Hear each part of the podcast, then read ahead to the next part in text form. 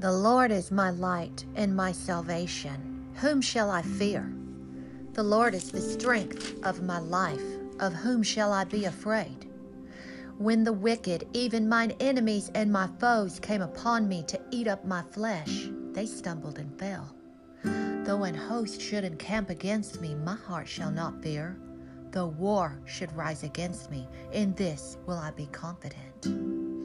One thing I have desired of the Lord, that will I seek after, that I may dwell in the house of the Lord all the days of my life to behold the beauty of the Lord and to inquire in his temple.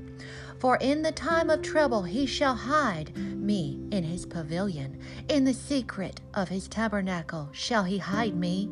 He shall set me up upon a rock.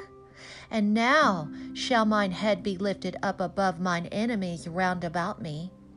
Therefore will I offer in his temple sacrifices of joy.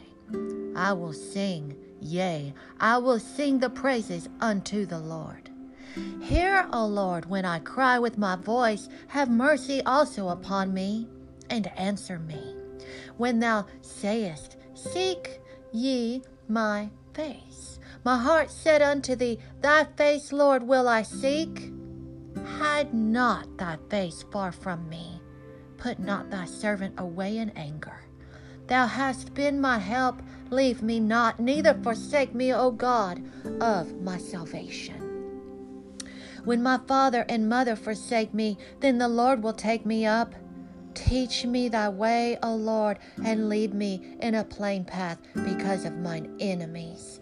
Deliver me not over unto the will of my enemies, for false witnesses are risen up against me, and such as breathe out cruelty.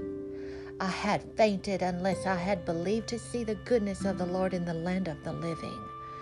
Wait on the Lord, be of good courage and he shall strengthen thine heart. Wait, I say, on the Lord.